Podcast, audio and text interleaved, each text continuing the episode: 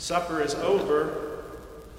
The bread and wine have been consumed. The disciples' feet are still clean from being washed.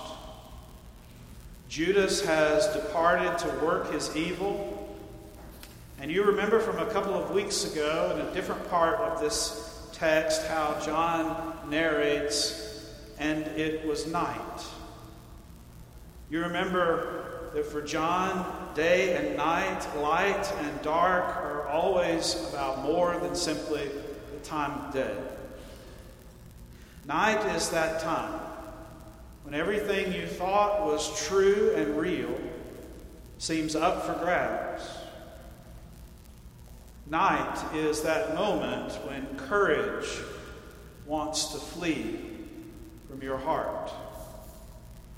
Night is when we are tempted to scatter, each to our own homes, to cover our heads, to look out for ourselves. Night is when all of those promises of love seem untrustworthy. Night is when Judas betrays. Night is when disciples sleep while Jesus' sweat drops like drops of blood in the Garden of Gethsemane. Night is when Peter denies. Night is when the disciples, all of them, flee. And Jesus is alone. And it was night, John says. But a voice pierces that darkness. You remember from a few weeks ago let not your hearts be troubled, and neither let them be afraid. He tells them he's going away, you remember, and that where he is going they cannot come, but that they know the way to the place where he is going. You remember how Thomas protested, Lord, we do not know where you are going. How can we know the way? And Jesus says, I am the way and the truth and the life. You remember in that same conversation, Philip saying, Show us the Father and we will be satisfied. And how Jesus responded, How can you say, Show us the Father? If you have seen me, you have seen the Father. But still they do not understand. It's hard, really, to comprehend much in the night. Jesus begins speaking then in chapter 14. And he speaks and he speaks through chapters 15 and 16. For three chapters, he simply talks. And every word he says to them is intended to help them go out into this night. To understand that even though it is dark, they need not be afraid. It's here where Jesus says, I am the vine, the true vine, and God is the vine grower, and you are the branches. You are connected to me, and I to God. They are bound to Him. He is bound to God. And then chapter 16 comes to a close, and Jesus seems to take a long breath, and he's looking at his disciples, and it must be quite clear that they still don't get it. He says the strange thing just before our text this morning. He says, I have said these things to you in figures of speech. The hour is coming when I will no longer speak to you in figures, but will tell you plainly of the Father. And then to prove that they truly do not yet get it, the disciples say, No, no, we finally got it. We understand everything. And Jesus says, Do you now believe? The hour is coming. Indeed, it has now come when you will be scattered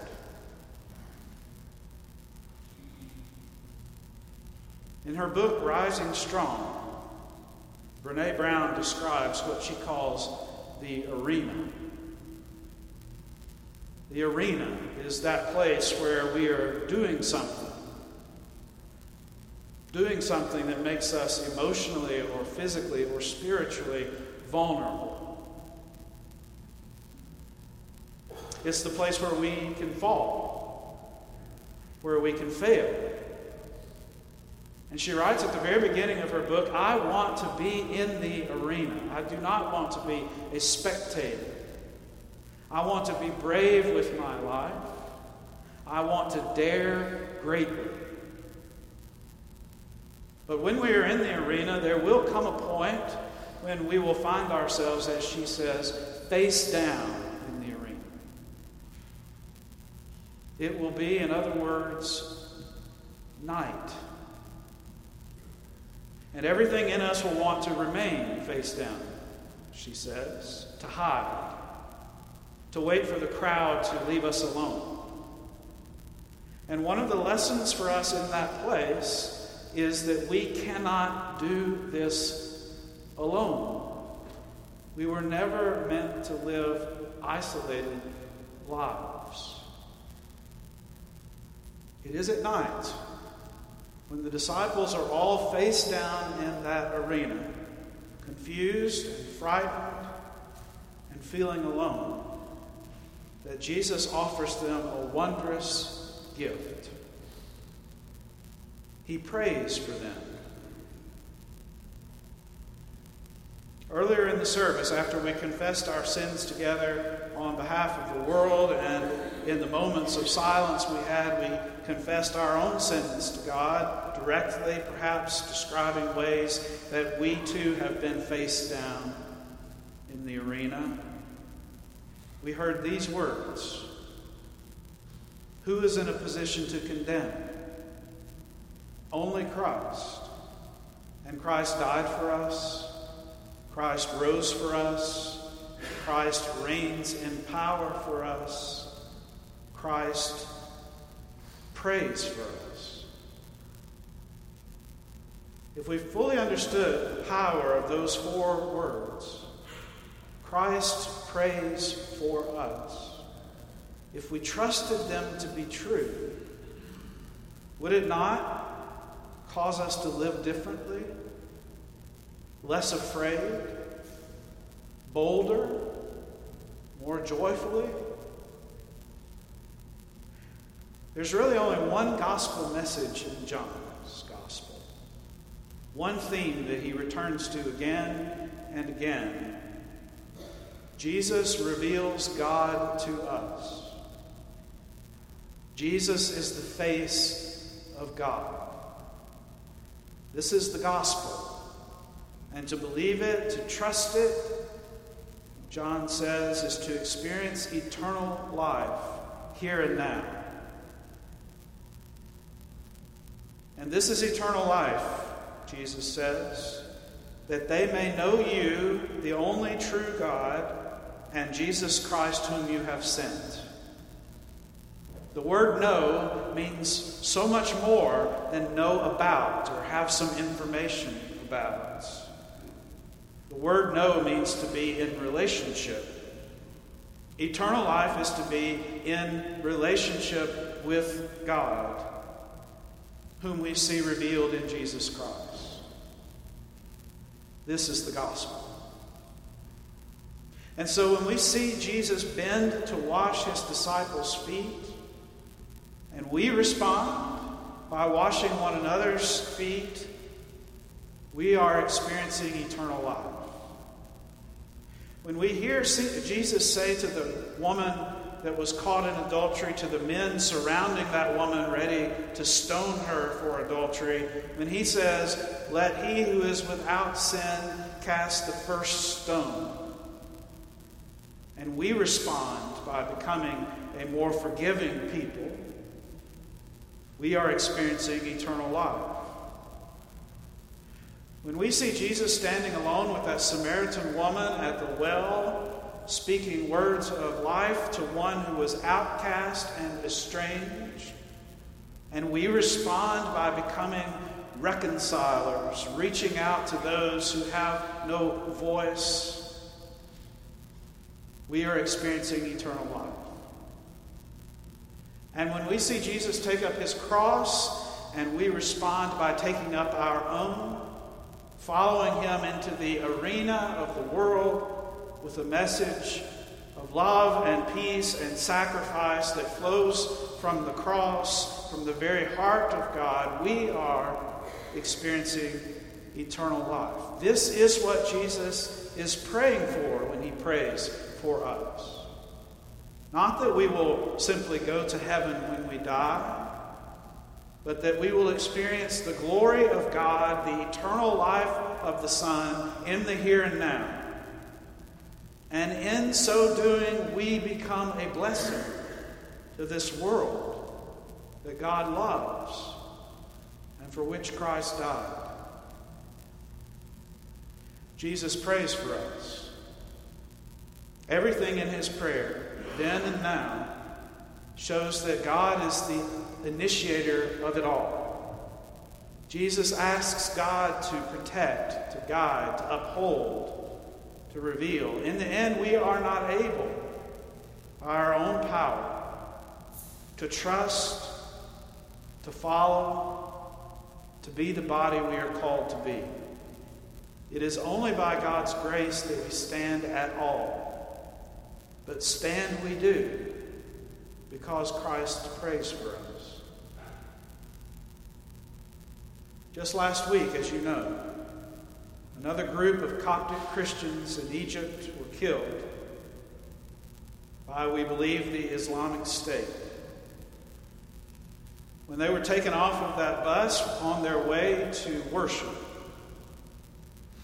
and made to stand outside with guns drawn, they were asked to abandon their faith in Christ, to relinquish their trust in Him in the presence of great fear. And according to numerous reports, they refused.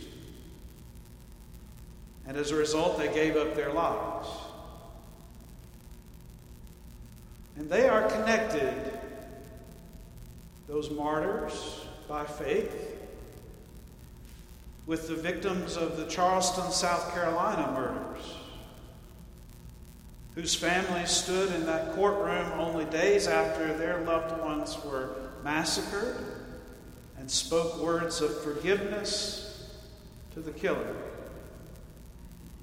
And they were connected by faith with that Amish community many years ago who responded to a man who killed a church full of children by not only forgiving him, but including his family when they were raising money for the victims.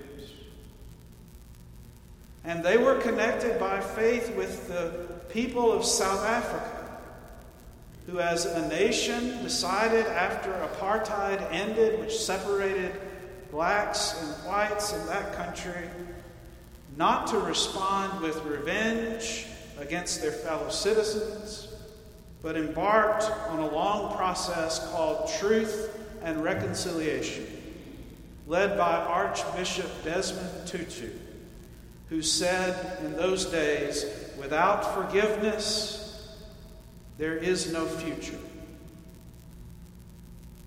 They were connected by faith with us. Anytime we have responded to division with reconciliation, anytime we have practiced forgiveness, anytime lying face down in the arena, we have chosen love over hate. We are connected by faith. And this is what eternal life looks like in the here and now. This is what Jesus prayed for and prays for. Jesus prays for us. You get in the arena, you make yourself vulnerable because you know deep down that you are held, protected, valued. Jesus prays for you. Listen to what he says about you and me all mine are yours. and yours are mine, and I have been glorified in them. Holy Father, protect them in your name that you have given to me, so that they may be one, as we are one. Jesus prays that we be bound as closely in relationship to one another as he is bound to God. That the reality of the oneness of God would be our reality. That we would live in the protection and strength of that unity. You know, as a pastor, I get asked a lot about the survival of the church. Do you think the church is going to make it? Do you think the church will survive the 21st century? And I admit, as a pastor, I can get fixated on that question. I can get drawn to all manner of program and quick fix promises that if you'll just do A, B, and C, your church will survive into the 21st century. But in my better moments, my clearer moments, I realize that the question of the church's survival is such a small question, given the immensity of our God. It is such a small question, really, given the fact that Jesus prays for us. In my better moments, my answer to that question is I care less whether we live or whether we die than that we live, truly live, while we are alive. Not only as individuals, but as a church. That we will live while we are alive. To me, that means getting into the arena. That means going outside of these walls to engage with the world in all of its messiness and need and complexity that means risking the vulnerability of love and connection here and now. Eternal life is what I'm interested in the church experiencing here. Because Christ prays for us, we need not be afraid. We need not be divided. We are one. Archbishop Tutu also said God's dream is that you and I and all of us will realize that we are family, that we are made for togetherness, for goodness, and for compassion.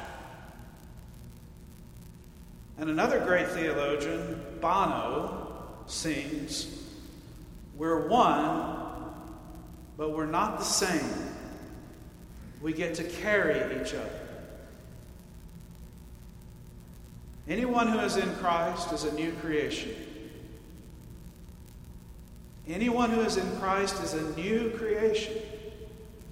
The old life is gone, and a new life has begun. Let us together get into the arena of the mission of God. Let us lay hold of life, eternal life. We can, because Christ prays for us. Amen.